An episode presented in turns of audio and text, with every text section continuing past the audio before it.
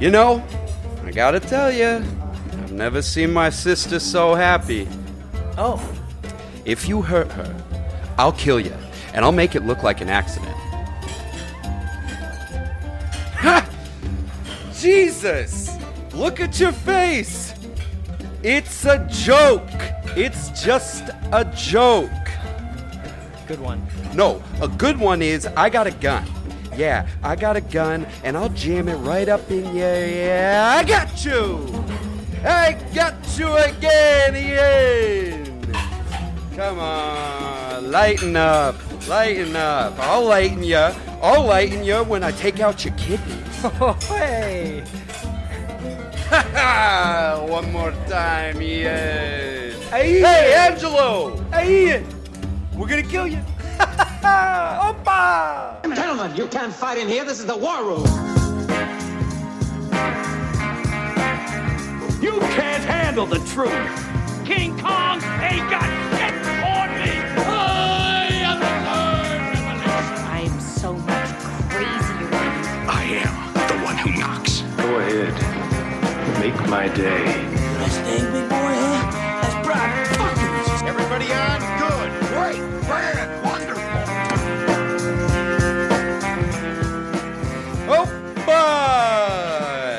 Welcome to another episode of Facing Off, a podcast where we take two movies, introduce them to our huge families, and kick Oh, them off against each other by comparing, contrasting, and rating them. I am Gabe, and my birthday is in May, and I'm a Taurus, so I'm not a lesbian. uh, and join with me is Nick, Nick, Nick, There you go. Nick, Nick, Yeah. and Nikki. And the person who always gets the lamb brain, Layla. What up? that's what they call it, Lambrain Layla. Yep. Lamb brain Layla. you know what's a really funny insult that uh, Alexa's brother taught me? Calling someone smooth brained. Smooth brained, yeah. yeah. Yeah, that's pretty good. Yeah, they ain't got, got no wrinkles, dude. You ain't got no wrinkles, dude. Hey guys, how you doing? Uh, Really Layla kicking this came off back well. from Layla came back from Europe recently. I uh, did. but not Yeah. from Greece. So Not from Greece, we don't care. Yeah. Uh, no, I'm kidding. We do care. I hope you had a great trip. It was amazing. Uh, shout out to avid listeners, May and Juan, who just got married in Spain. That's why we Man, were there. one. Love you guys. Um, yeah, it was beautiful. If, if if our listener, if our listeners, if you haven't been to Portugal, go to Portugal. It's an incredible Yeah, place. I love paella. so That's Spain. I will be going. No, they do that in Portugal as well. Their specialty is mostly just like octopus and meats and stuff. But yeah, Spain definitely get paella Like in Spain. ceviche. Yeah, and, ceviche for sure. And uh, but I know that there's a paella there. Okay, I'll find it. I'll go there, all right, and I will find that paella. Anyways, welcome back, Layla. Um, Thank you. Layla, today we're doing Bend It Like Beckham and My Big Fat Greek Wedding. Why are we doing these two movies? Can you let us know? Yeah, I absolutely can. Um, all right, so both films follow a child of immigrants living in a country outside of their parents' place of origin, and our protagonists have to battle both familial and cultural expectations against their own identities and desires for independence. And we're absolutely doing this because I have been, like, you know, begging the boys to do this for quite some time now. Um, these movies were like everything to me when I was young. Like these movies changed my life. I was nine years old when these movies came out. Um, and I was a young brown girl growing up in, as Gabe and I have addressed multiple times, a very affluent white town in California. And basically, Named named, uh, named after an animal in the Spanish word for that animal. yeah. uh, yeah. And I mean, uh, basically, my Big Fat Greek Wedding feels like a biopic of my life. That whole first scene when she walks in is like a scene that I've lived. Um, so these movies just were so, so important to me growing up. Um, and I'm really, really, really excited to get into it. And they both came out in 2002, and Mm-hmm. they both center around a wedding of sorts. You know, one is, you know, One Lots of big, fat, and similarities. Greek. yeah, one is big, fat, and Greek, and one is Indian. Indian, and England, opposed British to- Indian. Yeah, anyways. Um, well, let's figure out which of these is better. I will moderate this episode. Uh, and Nick and Layla will decide which movie is better and which movie has to be erased from history forever. Um, just kidding. We're not. We're not washing over any of that. Uh, okay, so we are going to break them down based on five categories in a scale of one to seven. Seven being David Beckham. I guess in in their universe, David Beckham's the best player to ever play, but like he's not. But anyways, seven will be Beckham, and one will be having a zit on your face uh, the day of your wedding, and four and will not be using neutral. Windex on it. Yeah, exactly. A non-Windexed zit. Speaking of which, this episode is brought to you by Windex. Yeah, it is. Um, okay, let's start with originality. Let's talk about how creative these movies are. Did they need to be made? Is there anything unique about them? Um, since Layla is such a big fan of these movies, I think Nick should start. Fair I'm enough. kidding. Layla, go ahead. Oh no, it's really okay if he wants to start. Which no, movie but I. I just wanted to throw that joke out there. Make me It's great. sweat. Yeah. go for it. Which movie? Uh, yeah, you didn't say let's that. do Bend It Like Beckham. Oh, okay, okay, okay, okay, okay. Um, also, like disclaimer before I start talking about either of these two movies, for all of the many humans I know are very excited for this episode, I apologize in advance for all the things I'm going to forget to say about both of these movies because I am so Yeah. excited. I am She's so very excited. sorry, and we are very disappointed Yeah. in advance. Yeah. Um, so okay, originality, and we're doing Bend It Like Beckham. Um, I am just gonna go ahead and give it a seven.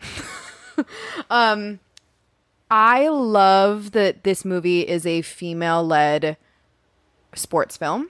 And that came Yeah. out pretty early in you know the 2000s. That's pretty awesome and amazing. Aside from the fact that this is also a person of color led film that's a woman, um, but I just think that like and I'm going to say this for both of these movies, but for them to come out with a movie that's, you know, labeled as a romantic comedy, but like really is about Uh, like an identity crisis and about Yeah. a young woman truly trying to find her place within her family and her culture, but also within the country she lives in and the world she's growing up in, the things that she's like, you know, super, super um, passionate about and having to grapple those things.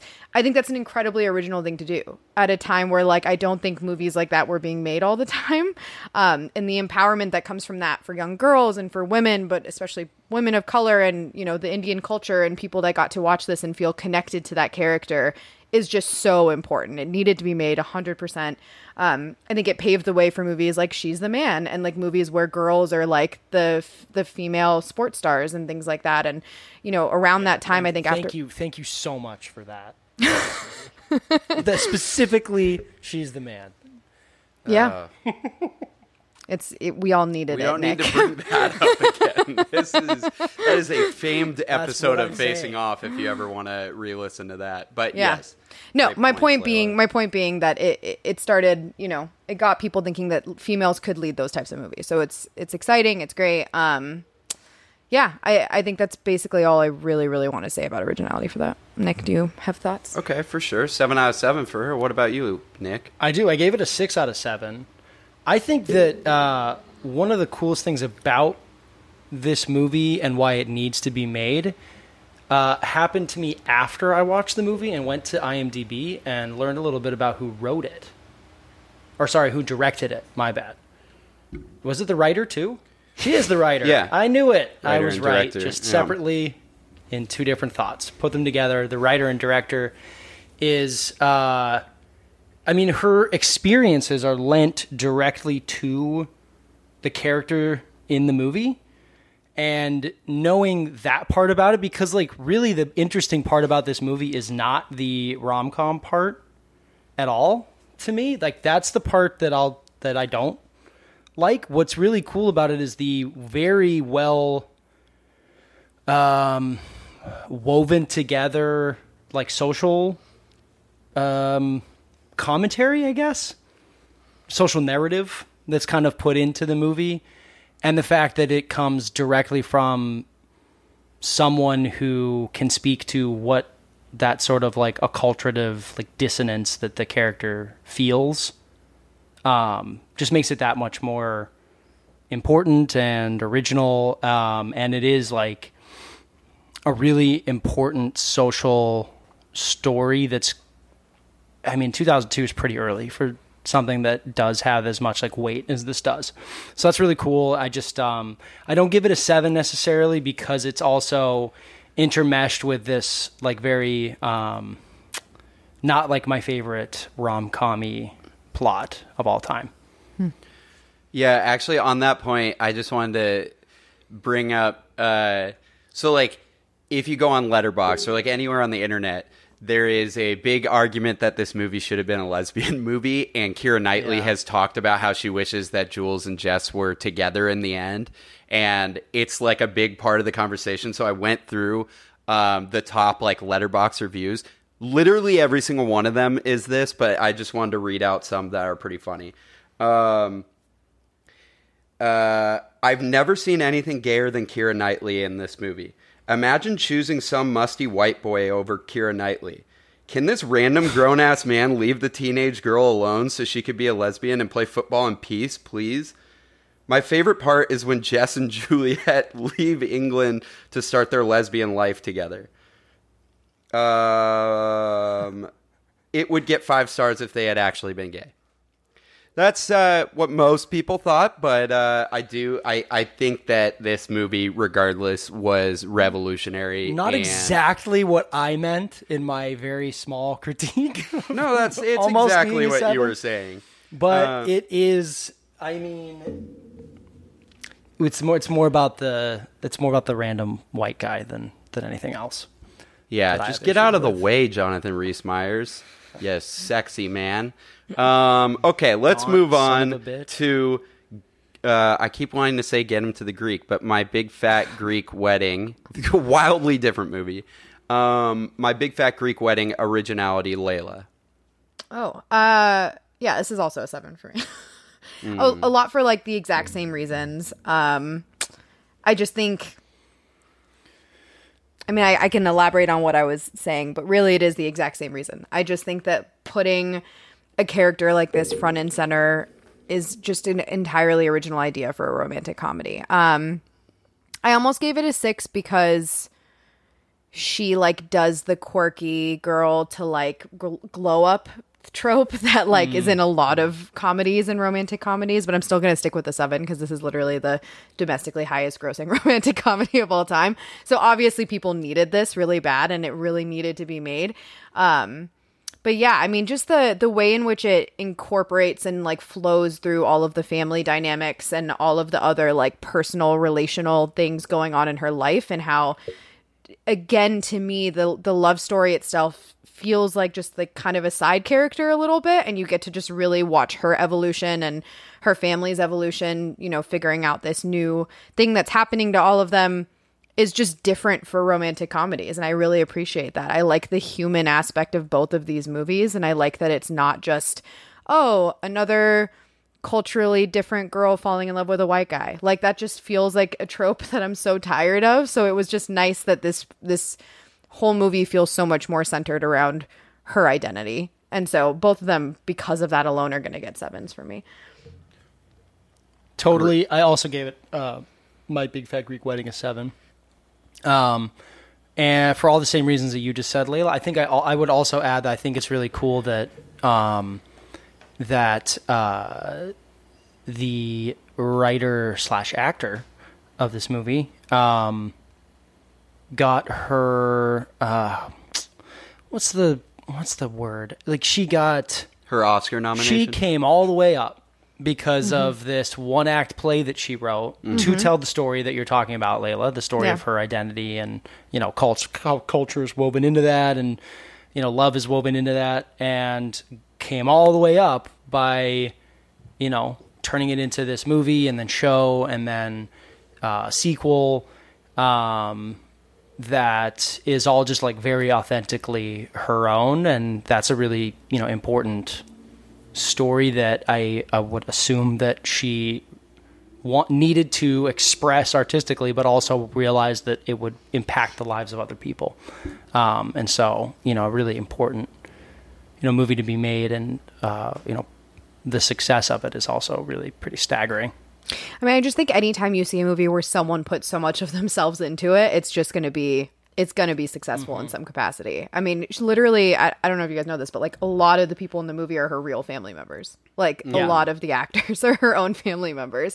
So it is entirely authentic to her and her experience. And I just think that people gravitate towards that when they can genuinely connect with something that feels effortless the way that this movie feels. I mean, more people should do that. Both wedding scenes include, um, if not cameos, so the director of um, Bend It Like Beckham is in the wedding scene at the end, but also like the addition of like several extras who are.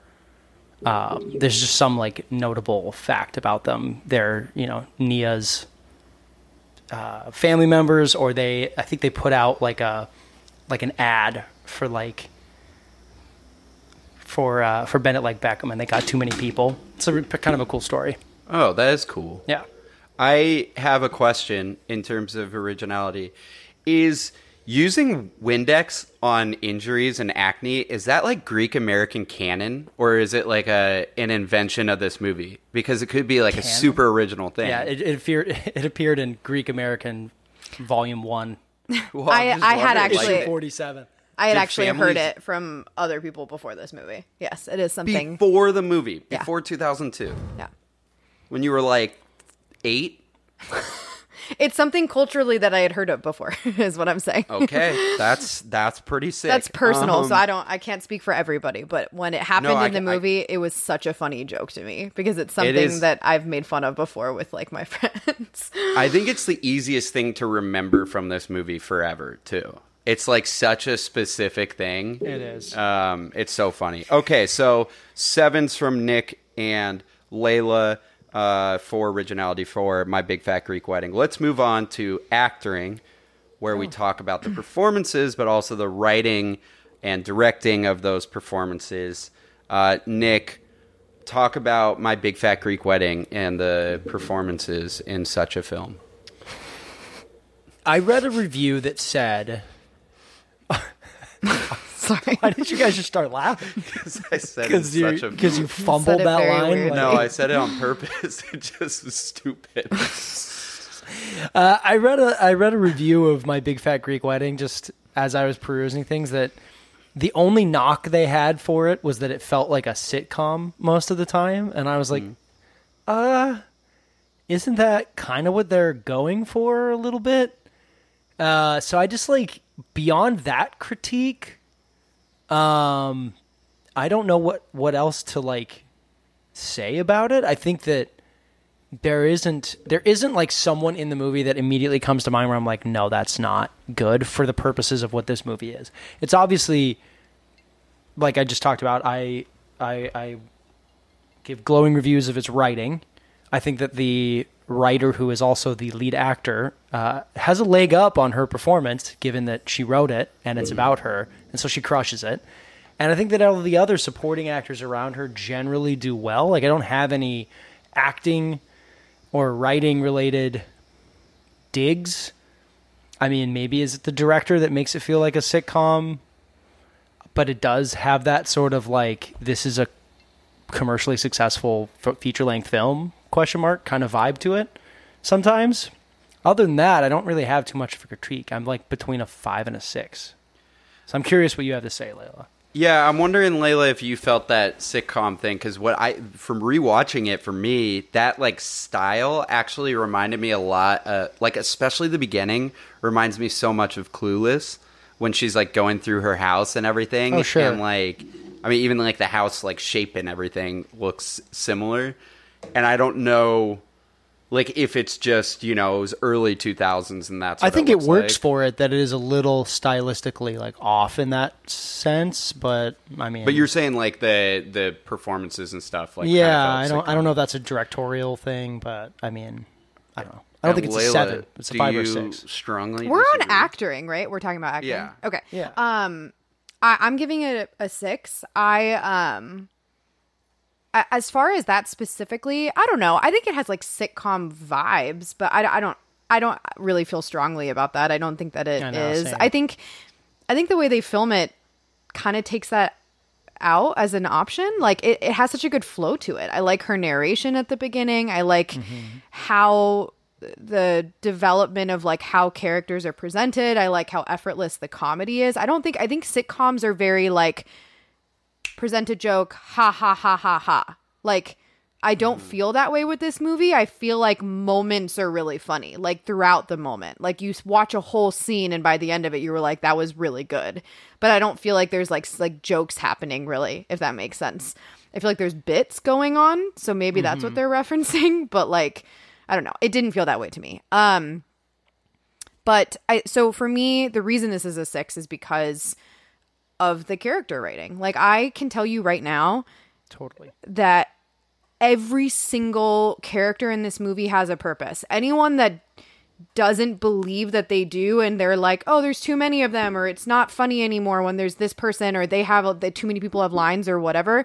does not have a big enough family to understand. Like every single character in this movie has Yeah, you got a small ass family, hater.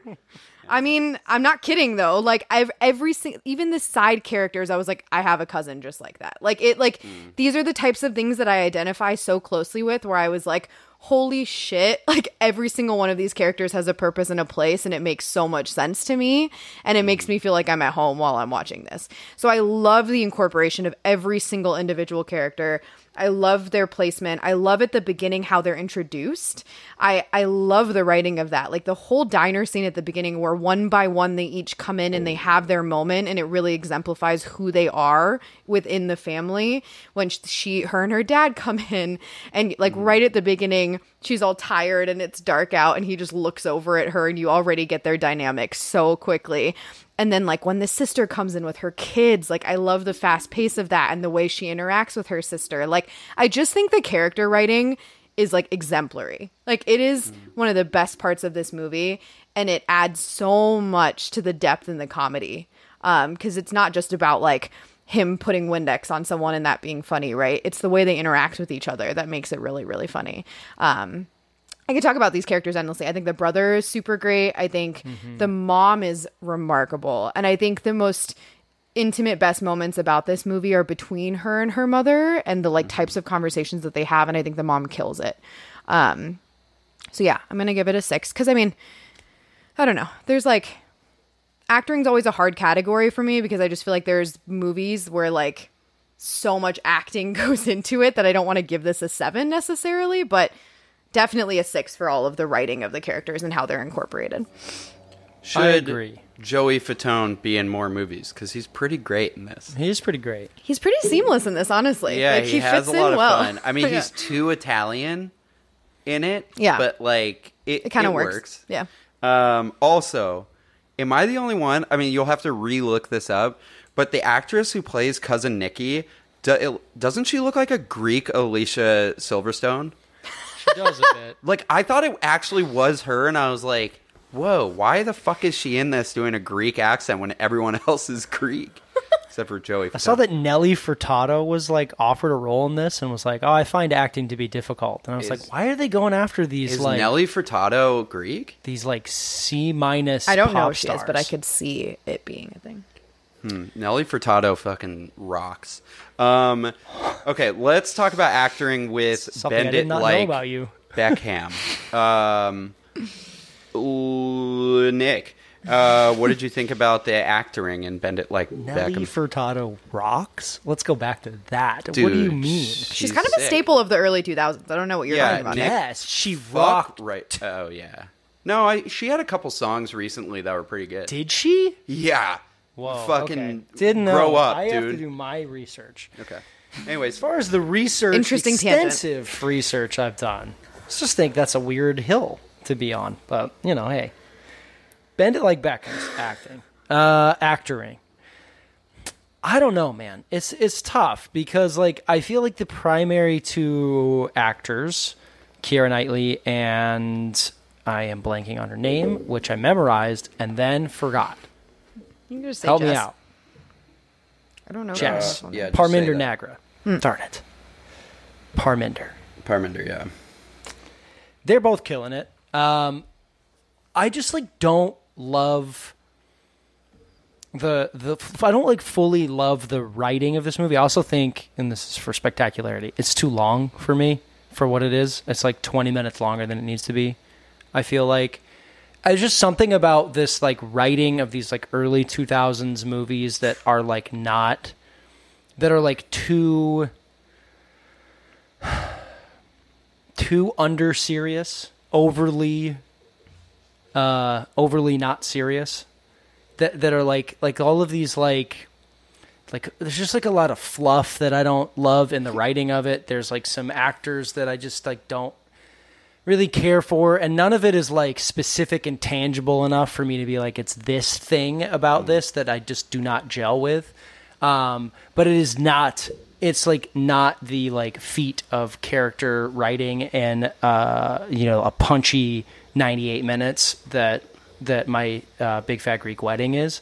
So it's like a 4 I think here for me. Like there's just it just doesn't gel right and I think there's a lot of like writing things that feel like maybe she didn't want to lean too hard into this particular story or like there just feels like there's like fluff that didn't need to be there. But like acting wise, fine, directing wise, fine. I just think it's average. Some of the fluff like worked for me. The other like girls in her family and in like that like clique when they're like watching and like gossiping, they're like they're really funny. Yeah. Yeah. No, no, no, And- that's that's fine. Yeah, and, and that kind of fluff. But I totally agree with like the the boy soccer players. It's a little like we get it, you know. You guys are in too much of this. Um, Layla, what did you think acting for Bend It Like Beckham? Yeah, I mean, there are things that you mentioned, Nick, that I'm just going to address in spectacularity. Um, but Yeah. just when it comes to acting and character writing, I am going to just, of all the categories, I'm just going to give this one a four because I just don't think it's like the part of this movie that makes it as magical as it is. Um, I. For sure not. I I like all the characters. I think that they're great. Um I have no problem with any of them, but I don't think the characters themselves or the acting by the actors and actresses are like what excels this movie and why I like rewatch it all the time. So, um yeah, I'll, I'll give it a 4. Um I think that's all. Can I Although, just say that the guy who plays the dad, Anupam uh, Mm-hmm. Kher, is really I really like the writing that they give him, especially when he tells the story about why he's so like anti-sports in England. Yeah, I'm gonna. Ta- I was gonna talk about that for sure in spectacularity because I do think the like emotional moments they throw in help with the pacing of the film for sure. Yes, for sure. Um, but I think like when you're comparing it to a movie like My Big Fat Greek Wedding, which also has these like minute, small emotional moments, I just don't think the writing in these emotional moments have as much of a punch. Like really, it's really just that one moment that he has, and then like one other moment he has with Jess when he's like giving her the go ahead to like go do the thing that she needs to do. right. Um, it just doesn't feel like it has the same weight. No. But it, there's it- like yeah, go ahead. Nick. Totally. I think that the same thing applies to Jules's family too. I think there are some like poignant moments that should have been more poignant with her and her family that are Mm-hmm. just like laughy, but like in a way that's like that woman's a fucking bitch. And like it just goes away. Like her like there's just like I don't know. Another example might be that I feel like Jonathan think her Rhys Meyers' character she is funny. Yeah. She gets funnier later. At first you're Yeah. like, wow, that woman is a piece of shit. Later on, Get your lesbian feet out of my slippers. You know, I, I guess actually, I kind of want to. I'm glad that we're talking about this now, actually, because I think I actually want to change it to a five the more that I'm thinking about it. I think I was going to talk about a lot of this in spectacularity, but it really does come back to the writing. I I do think the way that they wrote the characters plays a really big part in uh separating out her cultures. And i think that's really important to distinguish right? Like they're she's like she's trying to create the they're, they're trying to create a dichotomy here between her british culture that she's growing up in and her indian culture and i think they do a pretty good job of that um especially with jules's family. And i actually really like the writing of jules's family mostly because that scene where Jules is like, Mom, like, get out of my room or whatever. And she turns to Jess and she's just like, Can you teach her some manners or whatever? Like, she says to her, like, from your mm. culture. I have had white mothers that I grew up with that, like, their daughters in LG would, like, call them a bitch and yell at them. And they would immediately turn to me and be like, Do you talk to your parents like this? I don't imagine in your culture you're allowed to talk to your parents like this. Like, they would say things like that to me. So, like, it really is like that that like creating that distinguishing factor of like what it's like to grow up in that family and as a person of color see that versus your own family um, and what you have in your own home very important and i guess it's important to acknowledge that a lot of that comes from the character writing um, and how they portray that as well so i'm gonna go up Very to a five point. i'm gonna change my mind Oh, nice. I do want to point out a, a couple. Well, first of all, that actor that I was talking about, the the father, Yeah. has 430 credits on uh, he a- acting is he a big Bollywood IMDb. man?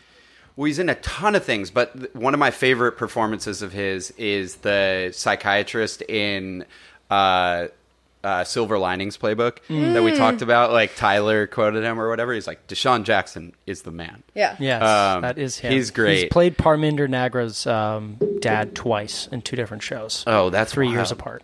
Oh, that's awesome Um, they do have great chemistry I want to talk about this other thing. I was going to save it for legacy, but I just can't get around.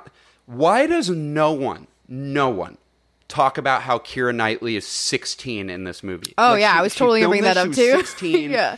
They over sexualize her. Yeah. It- and there's this whole like love story where she gets like, I know she doesn't actually kiss him, but she gets pretty close to it with Jonathan Rhys Meyers. And it's so totally inappropriate in so many different ways. And at least Parmin- Parminder's actually older than Jonathan Rhys Meyers, and she looks like She's ten so years young. older than Keira Knightley, so that means they Yeah. asked a 26 year old girl to pretend like she was best friends with a 16 year old. and it works. And it works. And it 'cause they're works. but- acting. and Keira Knightley, just to be fair, like Keira Knightley is very mature at that age. She does a great job in this like- movie. She does a she great does a job. great job. I just think it's a little icky, and I'm not like it's just weird. Um, yeah and i mean it's that just weird feels no like the early talks about it. 2000s to me yeah i mean so yeah, see, many that's the part where I'm like, I'm gonna keep it at a four because I just do not know that you need. Like Jonathan Rhys Meyers' character is honestly pretty because it's well, it's a well written movie. Like he is well a well written character, but I'm not sure that his story in this is a hundred percent. Or like even the I don't know that the love part of this is even necessary. I'll speak for myself. I was pretty obsessed with the love story when I was a Yeah, kid. So fair. I mean, and I I feel like Maybe a it's lot because of as the a girls I grew up 31 year old man, it's not gelling with me, and that makes a lot more sense. I mean, maybe as we grow up, right? It like Yeah. as you look at it from that perspective. But I do remember thinking he was just so fucking hot, and thinking like, oh my god, I want them to get together so bad. Like I just like, yeah. Nah, he's pretty hot in this. I think this is the only time Jonathan is, Rhys dude? Meyers. I don't want to punch Jonathan Rhys Meyers He looks in the like face. he's trying to be in The Machinist. He's so like gaunt and Well, skinny, He's a fucking young dude. dude. Anyways, let's move on. Eat some fish and chips. let's move on to our next category. Let's talk about spectacularity. Uh, what was your engagement level with my these movies? gosh. Were they fun? As Nick said, were they maybe too long? Uh, Nick, speaking of you, uh, talk about Bend It Like Beckham. Spectacularity. I talked about it a little bit. I do think that it's just like a little bit too long for what I think it needs to be, but that's just me, and these are just my opinions.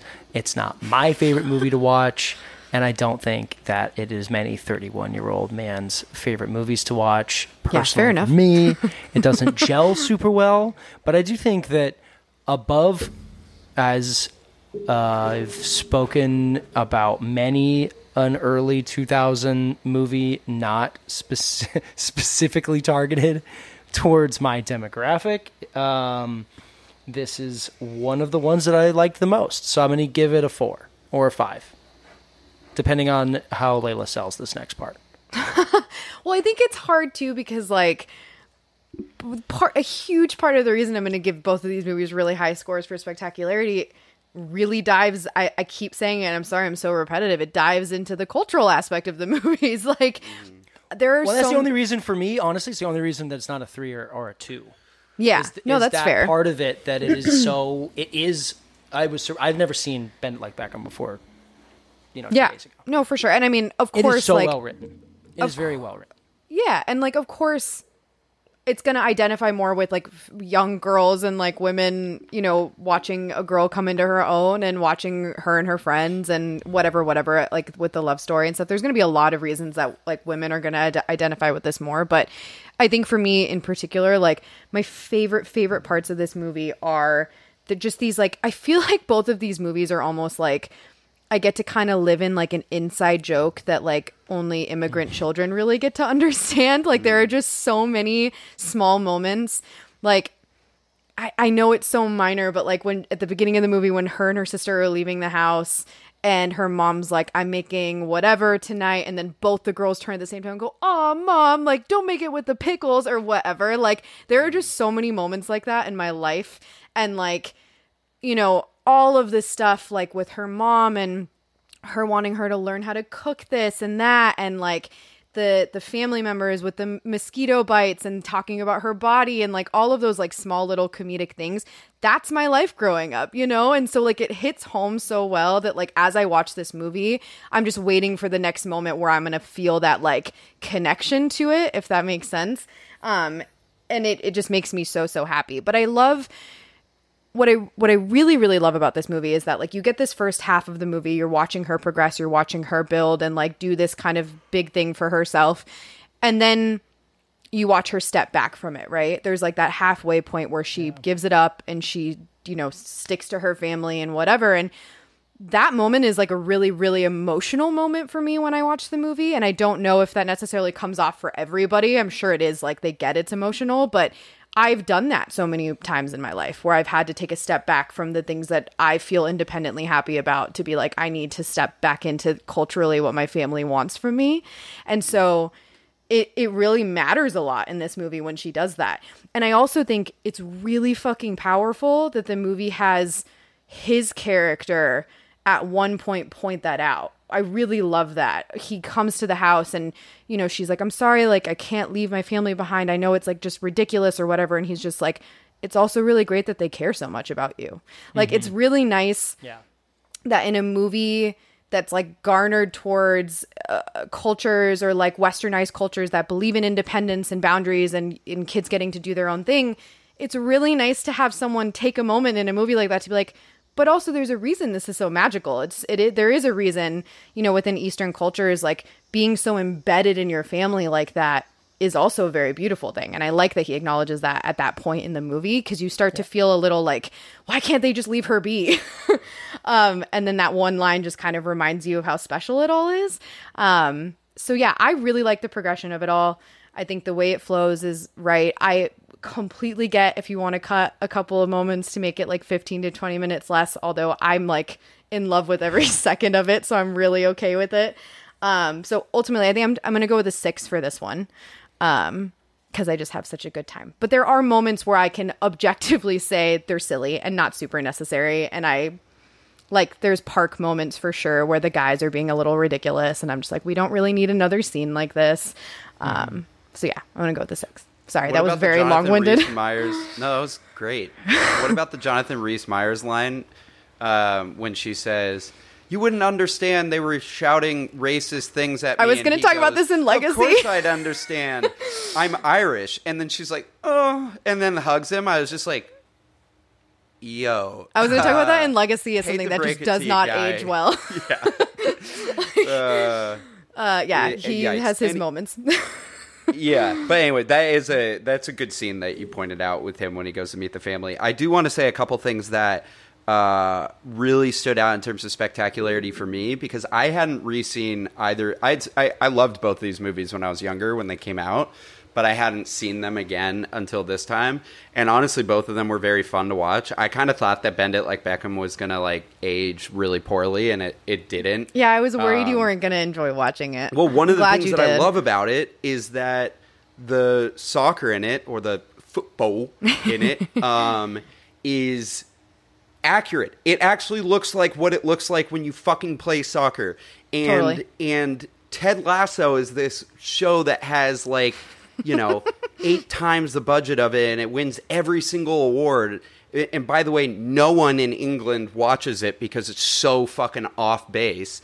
And and the soccer looks so bad. Like there's a way of making Ted Lasso even even better. Like it could also have like the heartwarming stuff, but it could also have some like really sick soccer. And they actually got rights from all the Premier League teams to like show their you know name and logo and everything. And it looks bad. So I got to say that aged really well, and it actually kept me engaged. Um, but also the goalie at the very end is like one is like one of the worst goalkeeping things I've ever seen. She should be ashamed. She should never play again. Um, so while I was, I got so real. into it. What? She didn't play again. Yeah, but she, She didn't. fucking sucks, dude. She, may have never. She may have never touched a soccer ball again. She again. fucking blew. Um, might be that was such a stupid goal. Um, I get that she gets to bend it like, Like Beckham, Beckham. but like, yeah. it, make it a cooler. it, like it goes straight down the middle, dude. dude. Like she bends it. No, I know, but like have Like it in the bend into the corner. That would have been way sicker. Anyways, But the also I jumped out of my seat when uh, when uh, uh, Keira Knightley goes Santa Clara. That's in California because we're from right outside of Santa Clara. Uh, anyways, uh, my big fat Greek wedding, Layla. Uh, how spectacular was Oh, wow. it? Was it super engaging? This is okay. this movie is my comfort movie. Um, I watch this movie very, very often. Um, anytime I feel like I just need to feel at home, like if I'm feeling homesick, I watch this movie. Um, I really, really love the progression of this film. Like I love the way they they wrote out the progression of it. I think it's so smart. I'm engaged the whole time. I really like that like it feels like there's a lot of chapters going on and I really enjoy that. Like the first chapter is being introduced to her and a little bit of her identity crisis and all of the above and that's like one of my favorite parts of the movie because I identify with everything she says so deeply and I like how detailed it is. Like at the beginning of the movie she's she's blown out her hair like she's wearing her hair straight every single day and then as she comes into her own you notice she starts wearing her hair like how everyone else like all of her cousins wear her hair and she's wearing it naturally she's wearing it curly um but like all the wonder bread stuff like the sideburn comment the bringing the food to school and wanting wonder bread like i all of that stuff is like so unbelievably relatable um so it just feels so good to see that um that depiction but yeah, love that first chapter when you're figuring that out. I like her little transformation. I like her coming into her own. I think there's a, enough of the romance right in that middle portion, and it's not too much because I think if there was more of it, I would be annoyed at that point because I don't even really love the romance in this movie that much. Um, but I think there's like enough of it that's like, okay, I got it. And then I love the like back portion. The whole wedding is just like so much fun. All of the family parties, all of the dynamics there are so good. And it just finishes on such a strong note with the wedding. Um, so I just think the pacing's incredible. I think the writing really, really just tailors to that. Um, but yeah, and again, you know, it really just it's about those like little moments. That aunt Voula, Aunt Voula, I have an aunt exactly like her. I have an aunt that would absolutely talk to a stranger about a tumor that was absolutely their twin. Like it's it was like it's verbatim almost when I'm watching these things happen, and that's why it feels like so magical to watch it because I'm just like I haven't seen my aunts in so long. I'm just gonna throw this movie on because it's gonna make me feel like I'm at home. Um, and I just I think that's why people love this movie so much. But I had mentioned earlier um, in a different category, but it it gets broken up really well with intimate moments. Like there's so much of that kind of back and forth funny banter, and then every once in a while they throw in a very quiet moment outside of the families, like the moment with her and her brother, and he's talking about his art stuff, and yeah you know the moment at the beginning when she's crying and her mom is like so perfect in that scene when she's like you know they're the head of the family but the women are the neck like they're just like such intimate lovely moments that are like sweet and like funny but great. And then the moment right before the wedding when it's her mom and her grandmother like all of that is just so beautiful and it like really breaks it up so well. It's so palatable. Um yeah this movie is easy seven for me when it comes to spectacularity. I'm just engaged the entire time and i'm laughing my ass off and crying so much. And Nick, Um, my favorite part about the tumor line is is just the anticipation in her face that she like. She really thinks that these other two people are gonna be like, "Holy shit, you ate your own twin in utero," and she's like, "Yeah, yeah." so good. Uh, I give it a five. Uh, maybe could be a six. Honestly, I really enjoy watching this movie. I don't have the same reactions that you do, Layla, but um, I would give it an above average for sure. I think that chapter flipping kind of feeling. My impression, knowing that it came from a stage play, is that that's what she did. Is she tried to adapt it and then adapted that part super super well. And what that translates for me is that it's just really like punchy, like it hits every mark it needs to for 98 minutes. And then it ends with a little bit of a laugh where you're like, oh, the house they bought's next door. That's so on brand. And then boom. And it's just great. Like it ends on a joke. You know, it's it's heartwarming at the same time, like you said, Layla, that it's funny. And um, yeah, we can talk about maybe the some of the other you know the reasons that it are not as positive for me. Like again, only reason it's not something higher is because I'm not Layla and I'm Nick. So I'm gonna give it a five. Yeah. Which Nick? There's like six of them in this movie. The third, the third one, he says. I, Layla, you had asked me. You were wondering like how I felt about rewatching this because I hadn't seen it since it came out, and I remember really oh, loving she didn't want it you when to it came say out. it though. Oh yeah, yeah. Yeah. So um, the next category will be no. I uh, I really enjoy. I still enjoy it. I gotta say that I remember. Not to say that it's not funny in the moments that are funny. I just remember it being so much funnier throughout. And I know it's like a little bit more of a drama in those parts. I think what really took me out is like I'm not a very big John Corbett fan, the guy who plays her like Bo, and I just feel like Yeah. like most rom-coms have like a really low like down part with the people that they meet and i and i know that that's like what i love about this movie is is not most rom-coms but then i was kind of Yeah. like during it i was like i kind of need some more like conflict here. Because there's like mm. there is some with her family but it's not bad with her family. It's just with her dad a little bit and it kind they kind of get over it. And it just like the stakes of it are a little weird and i think everything that happens with her and him they might have been together for a while but it just feels like it happens like way too quickly. It even though they are cute together it just like i don't know i wasn't as engaged but i did i definitely think this movie is like a rewatch and it's very fun and it's very memorable in those ways I definitely sorry. I definitely agree that the romance itself is like by zero means my favorite like romance in a in a rom com. Like I, I it's pretty forgettable to me in a lot of scenes.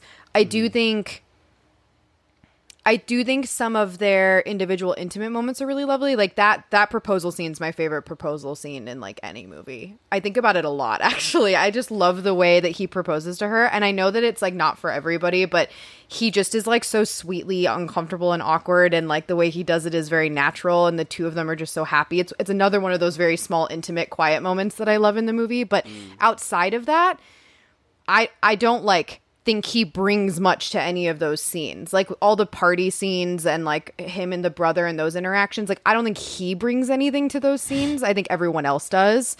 And yeah, I also totally don't need any of the scenes with him and his like coworker slash like best Yeah. man. Like that that guy fucking sucks and he's not interesting. That's and I know the, that uh, that's, that's the, the, point. main actress and writer's husband, I think. Oh, weird. I've seen him in a lot of things. But anyways, I cut you. off. Yeah, Nia's actual husband. Totally. His That's name's his- that's Ian too. yeah.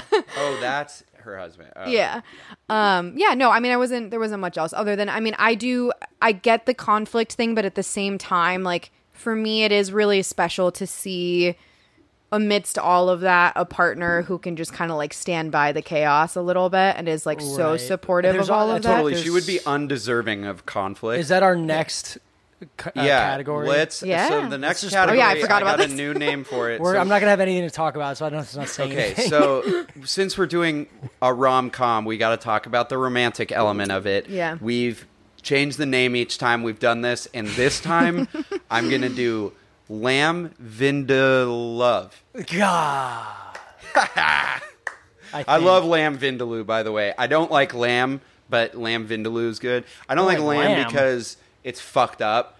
Uh, because You if you've ever no if meat? you've ever seen Silence of the Lambs, you know that it's fucked up, and that's the only reason why it's fucked up. Anyways, That's Nick. not the part of Silence of the Lambs that you should have thought was fun. no, actually, but this I just rewatched it. there are like I- a lot of other really fucked up. no, I I just rewatched it lamb, and I finally understood that like Yeah. what the name is and like that conversation. I don't know what happened, but I think like I've probably seen the movie like eight times and my brain just turns off each time when way- it's when so he explains tasty, it. though.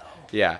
Anyways, Nick, uh, talk about how tasty the love was in my big fat Greek wedding or lack I, thereof. ki- I kind of like it, but he's like a big dumb, no top lip looking motherfucker, and he just like, I there's I think there's obviously a reason why I- Ian, right? Ian Yeah. is written that way. Like it's be I think it's because she wants the focal point, the focus of the conflict to be familial Yeah. only. and Like, internal I mean, for sure. Yeah. Yeah, internal like that. It has to all come from that like like acculturative kind of dissonance sort of that she's feeling, and then this like you know pressure even from his family. There's the pressure, and like they're, they're just like cornbread dummies, and they don't understand what's happening, and like the idea of like pit roasting a pig on your front yard is they're like who are these like weirdos. that whole like hmm. that those those are the only points of conflict and like yes that's why he's just such an easygoing like just character in the whole movie. I don't think per, for for me personally i don't think it takes away anything. I do feel what you were saying gabe that it was it feels really really fast that they like move through their relationship. But at the same time i think because he's such a blank slate character wise the actor i think is giving enough to it and the character is so just like genuinely a nice dude that it I love just the part when he gets his ass handed to him by that grandma. yeah, That it just lady. plays for me like he's just like a genuinely like yeah, there are there are people who are just like genuinely nice sort of funny people who stand by the people they love. And that's like this guy. And she just happened to find this dumb no top lip cornbread motherfucker and it just worked out. he doesn't have a top lip. Watch the movie again. It's no top lip. It's gone. It's not Oh. I know him missing. well. He's actually kind of a controversial person because of his character in Sex and the City. So, like, I feel like Oh, he's already a fairly of- controversial person. I think of him in uh, um, Serendipity, and it makes me really sad because he's like really nice and he doesn't deserve that ending. But the the ending. was He great. just is like he plays the like nice guy so well that it doesn't bother me that like their romance isn't ultra believable but at the same time like it's it's not super like it's not the best part of this movie but I don't know, maybe it's by design Layla, did you feel the hot love? Um, yeah, I mean, I think, I think it just goes back to the fact that like this movie is original so very much because of the fact that the romance does not have to be perfect for this movie to be perfect. Um, which I think is like again a testament to how incredible this movie is, right? Like the the romance as uh, the fact that like this is labeled as a romance, and the fact that the romance is like such a side moment. It's just like 15 minutes basically in the middle of the movie. Um, yeah, it's fine. I think it does exactly what it needs to do. I think he's he he I, I think I would be more upset if he took up more space in this movie, and I like that he does not take up a lot of space in this movie. I like that he's just kind of there because I don't want to care too much about his character.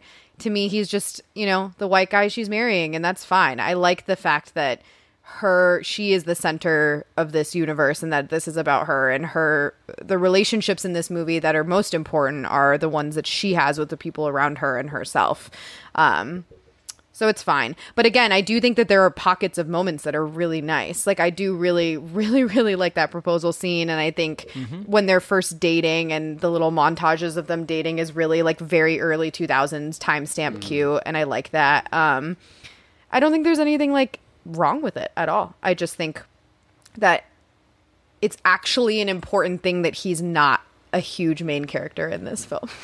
yeah And I'm okay with that. I don't like know a what to give it. like what a- did you give this? he's like a passenger Yeah, what did you give it, Nick? he's like a very Nick. great passenger What did you give it out of seven, Nick? i gave it a 5.5 And Layla? I was going to give it a 5. Yeah. Wow, Nick felt the passion. Layla, I think I just like the guy. He's a country music singer, so maybe I don't. you know what he looks like? He looks exactly like Edward Burns. And for so long in my life, I thought Edward Burns was him. And I was like, Edward Burns randomly has Dude, long hair. He looks like four or five different actors. no, he looks exactly like up. Edward Burns. He looks a lot like the the actor that plays middle aged Jonas in Dark. Oh yeah, the Traveler. yep. Mm-hmm. Um, just to comment though like in the sense of romance but also like relationships i i do really love that in this movie they kind of have really great depictions of other types of relationships like Yeah. one of my favorite moments is when her Yeah. sister's husband is like don't marry like a Portokalos woman because like all they do or all they know is how to nag or whatever like the way that he says that is so funny to me. And then like the the parents and their relationship and the way that they fight in the bedroom when she's when he's like um this is why women shouldn't like learn things or go to school or whatever. Like the way the mom reacts. Like I do think there's really great depictions of loving relationships in this movie. But as far as the like main romance that's yeah. Like I don't think the heat's there, but like, dude, I mean, if like that guy's just so chill, he's gonna be a great dad and life partner. Like, you know, he doesn't have a top lip, but like, Yeah, that's gonna suck for his kid. Anyways, uh, was the heat on Layla and Bend It Like Beckham? And I'm talking specifically for this category about Jess and Jules. yeah um it's not. There's no iteration of the script where they were. I know, but the, according to many, there should have been. I know. I I saw I saw it too. Hey, Yeah, I mean, if this wasn't an early 2000s film, it probably would have been. If this was made Yeah. now, it really would have been the actual storyline. I just think it's like hard in a movie. It's it's it's not. I think to the to the people saying this, I think it's important to acknowledge that there is not a world in which a girl from a culture like that is going to do both of those things and piss off her parents, right? Like she's got to pick her lot all at battles. you know, like sh- she's already deciding to move to California for soccer, coming out as LGBTQ. Maybe not the right move back to back. Like maybe that's the Yeah, sequel, you know? but that's what college is for. yeah. The sequel is that Long her and. Jules figure it out. Um yeah, I what mean about Jules between Jess and and Coach uh, Coach? Yeah, Um, yeah, I I kind of stand in the middle of this. Like, I I get why some people might be like, "What? Why is that happening? It doesn't need to happen." Um, I like how it much though. is he supposed to be? Like a lot older than her? I don't like a think few so. years? I Yeah, imagine think he's so in his early twenties and she's like eighteen. Yeah, Um but yeah, I like it. I actually do really like it. I think They're he's super drinking the attractive. So they Well, are they're in Germany. yeah. She could drink. Yeah, Oh, and what's she, the? but what's she the- can. When can you? I think in Germany? eighteen. yeah, Right? Yeah, that's what I'm saying. I think that time stamps them as 18. Yeah, I think she Yeah. she's about to go to college. She's going to Yeah, college for sense. soccer. Okay. So I think To she's uni. 18. Yeah. Um, so I'm piecing together the very easy to see puzzle pieces in my head. As I should have done it before. Yeah. I yeah, I think it's I think it's it's kind of I think it's sexy. I think it's an okay addiction addition to the film and um I think he's really attractive. I think that like he's also like kind of a big part of her figuring herself out a little bit. Like he kind of plays like the sounding board for her. Like as much as Jules is such a big character, upon rewatch this time when I was like really examining the movie, like she's not exactly a great like friend. like she she's not really super involved in the conversations she's having about her identity and like what she needs to figure out with her family. Like I feel like the only real depth that Jules has with her is to consistently be like, "You got to tell him." And it's like, "Okay, fucking white Yeah. girl, we get it. Yeah, you don't get my life at all." like we get it. Um but he seems to like actually kind of give a crap about the the conundrum that she's in and he he he's really responsive to it. He's like very respectful to her family and the way that he approaches her family and also her predicament. And again, that like scene where he goes to her and like reminds her of how special her family is. Like, I think there's something nice about their relationship. I don't know if at the end of it I care if they end up together, which is probably a problem in a romance. Like, I'm like, yeah, go off to California. Like, go live your life, girl. You don't need this guy. It's over. Um, yeah. So but I'm not, she like- just like use him when she comes back for Christmas break, and that's it. And then like Yeah, go skinny, back. Jesus. pale body. anyways, yeah. You I- wouldn't use Jonathan Rhys Meyers? Come on now. yeah, Nick. You wouldn't? Yeah. Yeah. You, You, guys Yeah. don't have Jonathan Rhys Meyers sex dolls in your closets? Whoa, Jesus. that was far. Um, yeah, um, but I'm gonna out, give it. man. I'm gonna give it a five because of. The, I I do think there are nice emotional interactions between the two of them. Here's my thing. I agree. There are nice emotional. I think he's a pretty well written character, and he's a well uh, acted character, Jonathan Rhys Meyers, whom I have now openly admitted I have a sex doll of in my closet at home, is doing a very good job. Um, did you say that's with us? No, I said as one does. you said that's with us, and I'm now going to say Yo, that that's with when us, someone bro. says something that I don't need to know. Um, I I just kind of think that this is what I was talking about. Like, I think that the movie didn't doesn't. I don't think they need to be together at all. I think that they're only together because that's what movies do, mm-hmm. and they end up together, and that's like kind of what I was alluding to, where I'm like, did this this like this like Indian woman, Indian English woman, write and direct this movie and fully intend for this like skinny white man to to like get together with this girl Well, for what doesn't I have a that point to make about this. Not I like I do think there's again I think there's all these like little things happening in these movies that are again trying to distinguish cultures. Like I think this is another aspect of them distinguishing like she is Yes. supposed to end up with an Indian man, sure. not a Muslim, not a white guy. Like it has to be an Indian man. So this is another version of her life where she's come across this person she's attracted to, but it's like forbidden to her again. right, um, and there are parallels in his character too that do make them like their compatibility make a lot of sense. But to me, it make mostly makes him come off as like a genuinely good like friend and like you said sounding board and mm-hmm. like kind of partner in this journey because he Yeah. for a, a completely different reason has had his future and his passion stripped from him you know due to injury and like that plays really well and is a really well written like interaction between them i think it works out just as well to have him at the end become like very good friends with her I actually kind of like you just your your reasoning for going lower actually just made me put it at a six. I actually Wow. Yeah, you just act, that's crazy. You're a natural but- repellent, Nick. Yeah. no, it's it's kind of crazy. That I mean, deep. that's actually that actually made me love it even more cuz I do think that like there was such an easy opening for them to ruin this and have them have sex or do do, do more intimate stuff or like make it more hot. What are we talking about? well, no, because I think that like they, I think now that I actually am reflecting on it, I think that there is like a really nice emotional component to their relationship where they connect on a much deeper level, and that's why they're attracted to each other in the first place because of these shared experiences and understandings, and um, that's actually really sweet and lovely. And I do like that at the end there is just that shared like we get each other. I don't know what's going to ever happen between us, but we understood each other and like I'm just a big proponent of meeting a lot of soulmates in our life and I just think that these people really understood each other. So now I'm going up to a 6. Thanks, Nick. wow. It got hot in here. Let's. i didn't even give a score Oh, yeah. What did you give it? i'm gonna give it a four i moved myself up from a three Woo-hoo. because I think that, like you said, like there are lots of different types of relationships. I just don't hundred percent feel like this one needed to be romantic at the end.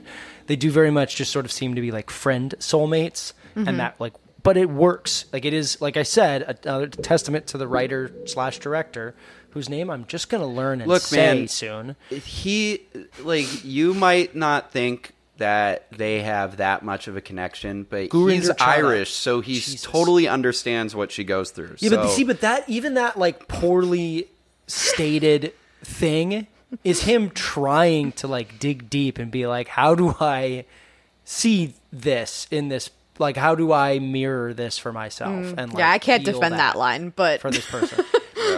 It's not a good line. it's a Um, bad line. it's it is shameful. Uh, so let's close this out. Let's talk about the legacy beyond that line. Can I just ask you, Nick, about legacy? Do you think that Kanye Generally? watched Bend It Like Beckham a bunch, and that's what inspired him to use Move On Up as the sample for Touch the Sky three years later? Or was he just a big Curtis Mayfield fan? There's no this way. is the on ultimate God's- question. Yeah, but how Earth. fucking awesome would it be if it was because he was like, I love that song they use at the end. He didn't know who Curtis Mayfield was. and then he's like, he watches it and he goes, That song in the credits? Woo-hoo! I'm going to put that in a song with Talib Kweli and Lupe Fiasco. He just loves Keira Knightley. um, He didn't even know.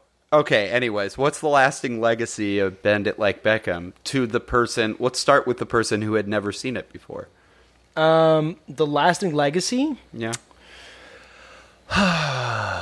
I think everyone knows the name of this movie, so there's that. I'm trying to think objectively. Yeah, he was a famous soccer player. Yeah, yeah. Bend it, Beckham. Mm-hmm. Yeah. Bend it like. Bend it like Beckham. Nice to meet you. It's you. ridiculous. I think there's I can't get that out of my head now. Um, I I think that like there's like the movie's well received. It is a good movie. It is significantly better than I thought it was going to be. Just because all I knew about it was like early 2000s rom com movie. Like I have a long history of not enjoying this type of movie. I don't. My brain is telling me this isn't going to be good, and then it was. Uh, so I assume other people had that reaction. Um, it is well received. It did make quite a bit of money. Um, everyone knows the name of it. I think it's like a six. That came really abruptly. Yeah. Um, I thought there was going to be an end to that sentence. That wasn't the score. Um, I'm I also going to give it a six. I, I put like four, five, six, and I think I'm just gonna go with a six. Like I do think that like this is a movie with a lasting legacy. Like if someone was like, "Yeah, we're gonna make a sequel to Bend It like Beckham," um, people would be like, "Yes, sign me up." Yeah.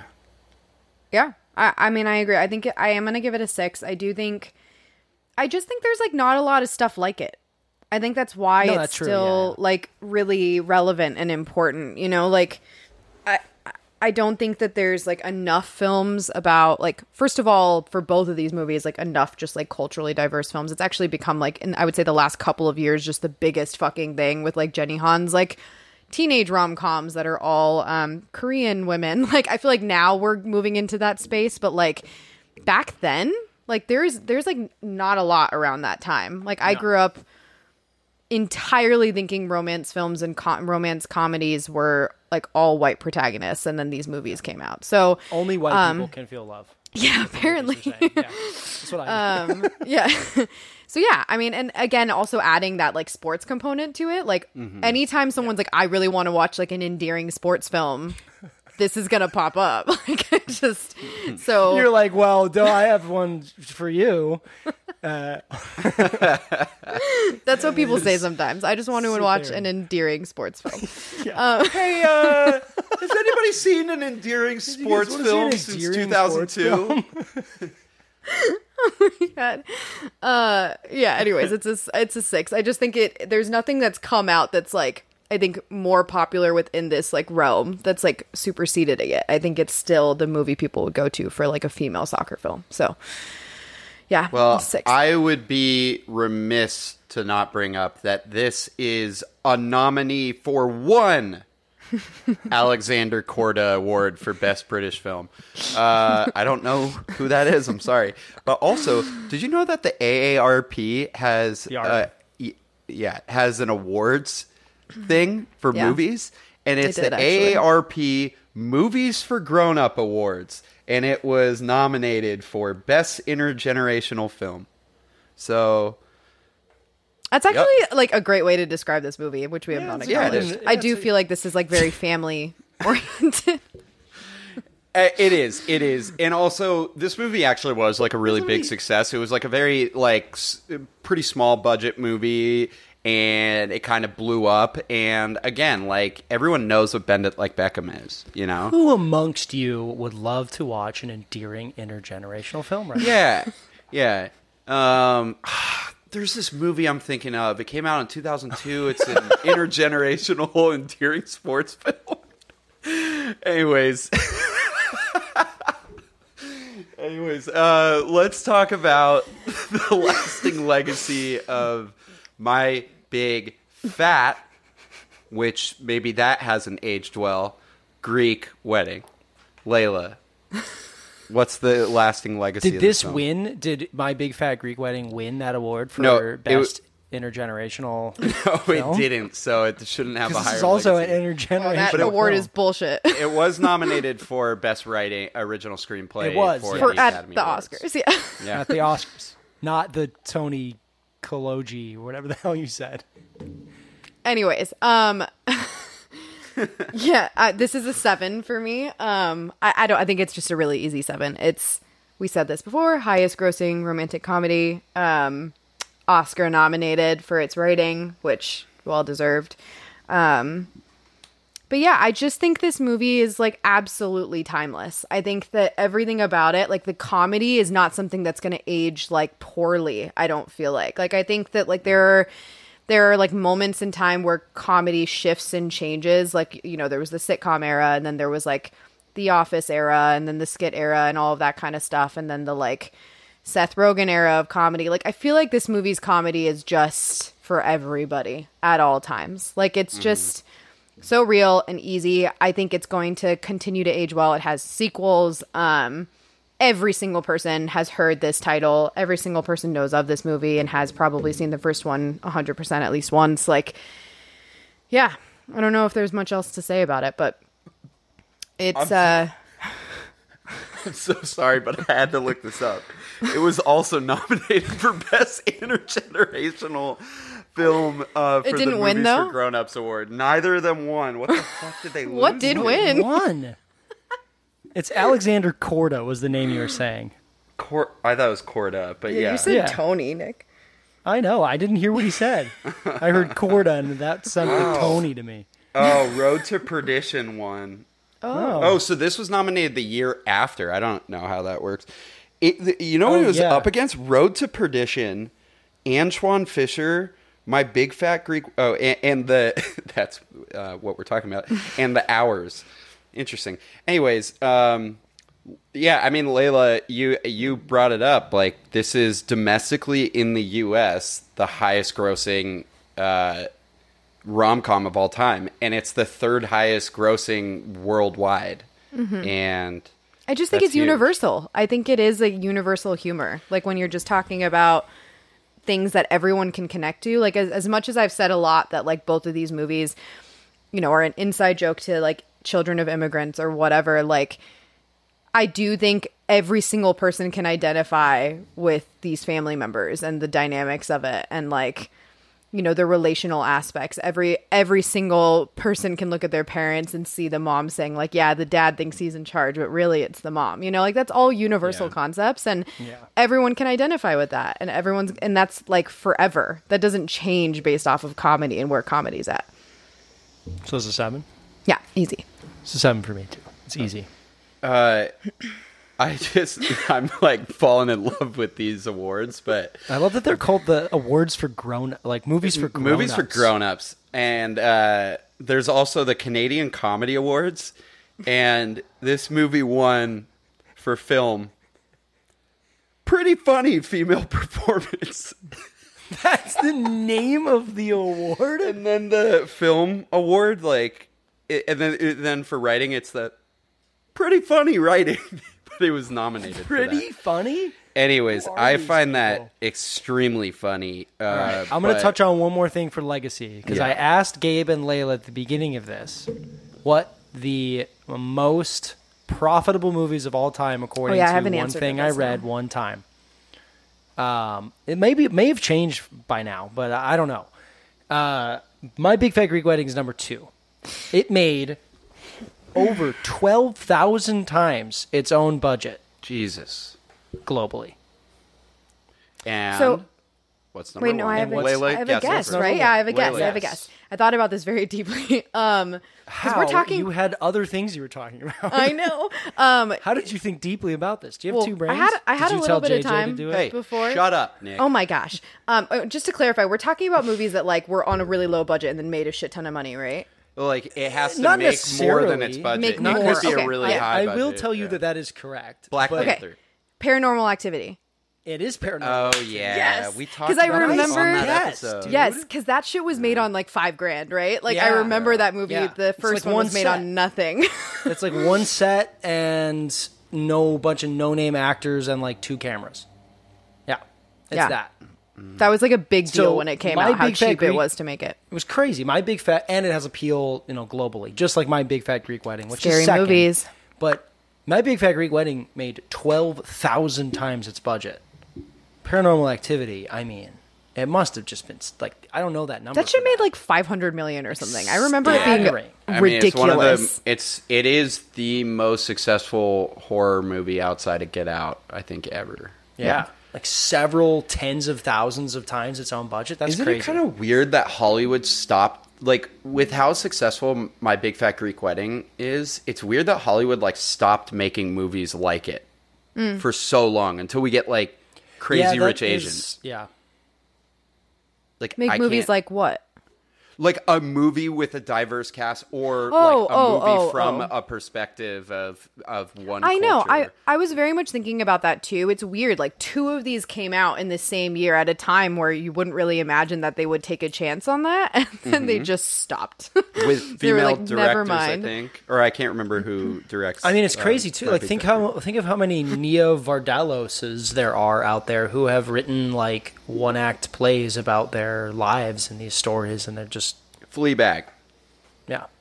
Um, I mean that was a one No. uh, one person. oh, play I thought you meant whatever. like a diverse cast. I need to No, no, but like, yeah. Well, we're calling you that from now on. But yeah, no, it's really strange, and it and it's it's over and over and over again. You see in Hollywood that they just like they don't learn their lesson.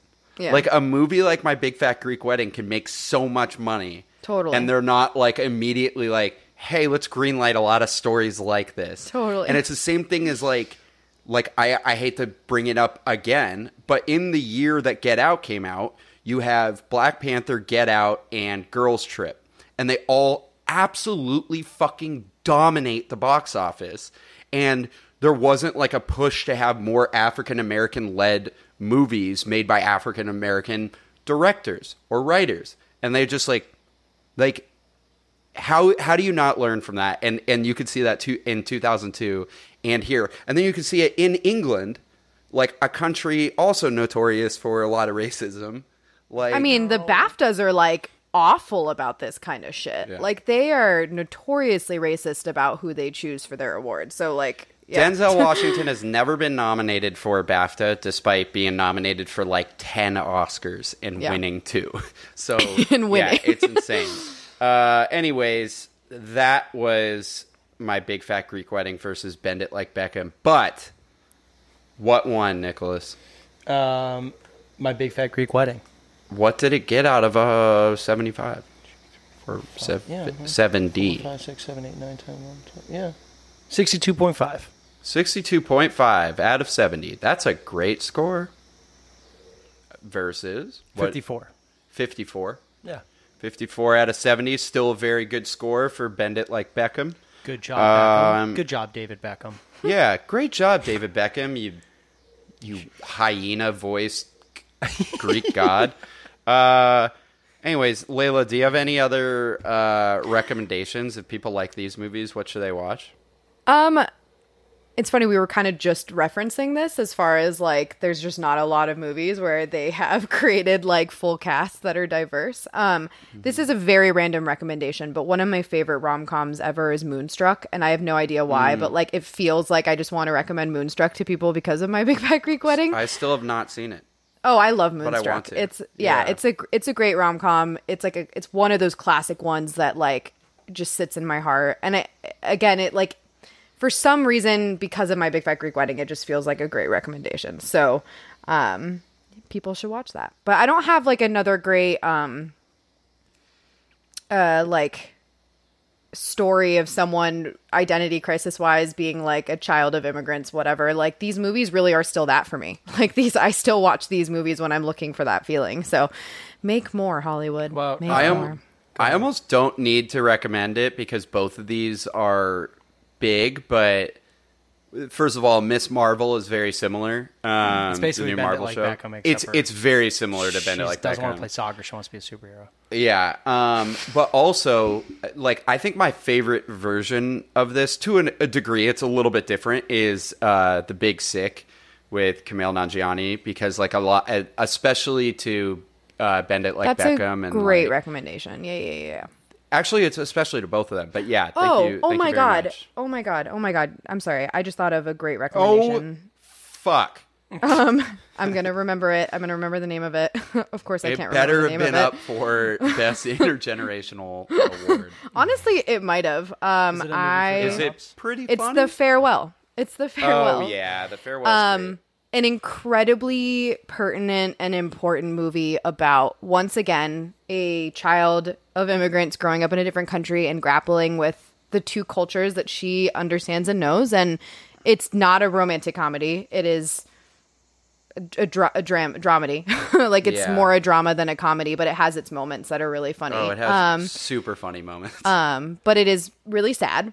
Uh great movie though. If you're looking for a movie that's to like open your eyes up to some of these like concepts I've been talking about in a little bit more of a serious way, great movie. I recommend yeah, that the to farewell is everyone. this like forgotten, fantastic movie. Fan-fucking-tastic years. Like movie. it should have been up for a lot of things.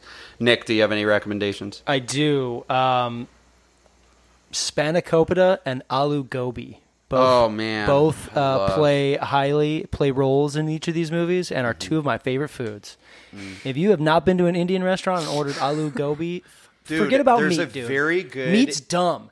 Eat that cauliflower sweet potato goodness. Oh, dude, Alu There's this is so amazing Indian restaurant that like wins a ton of awards in Mar Vista that you should go to. It's incredible. It's a, but it's a different region than what you probably normally have as Indian food. Uh, it's very good. I also recommend you know just going to get a shawarma or something sometime soon. I had some tzatziki sauce last night, which I made one But have time. you had by aloo myself, and gobi? It's very good. I've eaten so much more Indian food than you even understand. That's don't fine. ever. That's- I- don't Don't come for him. ever. scans. Um, non recommendation: beans on toast. Tastes like crap. Burns your legs. Burns your. Li- oh yeah, yeah. It did. It did. That's good. This actually- episode actually doesn't taste like crap. I actually you really by liked- beans on toast. really liked beans on toast a couple times I've tried it. Yeah. but it burns it's your actually legs really is yummy. bullshit. Baked beans. It's not. on It's toast. not that bad. It's fucking bullshit though. It burns your legs. Yeah, that's true. It's Can't fucked up. Look what it did to our our boy. Oh, also, Girl. I gotta Girl? say, I recommend. Oh, girl. Girl. I I I uh I. But I was thinking about like the line in The Godfather where he's like, Oh, yeah. uh, Oh, he's yeah, like, yeah. Look how he massacred my boy. Anyways, uh, I do recommend the song from Bend It Like Beckham um, that you listen to all weekend called Inner Smile by Texas. It's the one that's like, You make me feel, yeah, yeah. Yeah. Yeah, that song's Harmonizer. fucking sick. Um, and I recommend that you go to our Instagram and look us up. We're Facing Off Pod. Uh, I also recommend, I highly recommend you go to our Twitter that has not been used in months because Nick is just the worst. I got a new s- phone. I've not even logged in. Yeah, and uh, so you don't need to follow us on Twitter. I get, we'll be back there. Really sold point. that, guys. Yeah, but do follow us on Instagram. We're super fun on there. Uh, we're curious about your opinions of these movies. You can also email us uh, if you are so inclined. Uh, facingoffpodcast at gmail.com. Mm, The next episode, we are probably going to figure out at a different point. But if you follow us on Instagram, maybe we'll let you know there. If you don't, I don't know what to tell you. Uh, Nick, do you have a send off? I do. We're all different, but in the end, we're all fruit. Oh my god. That's great.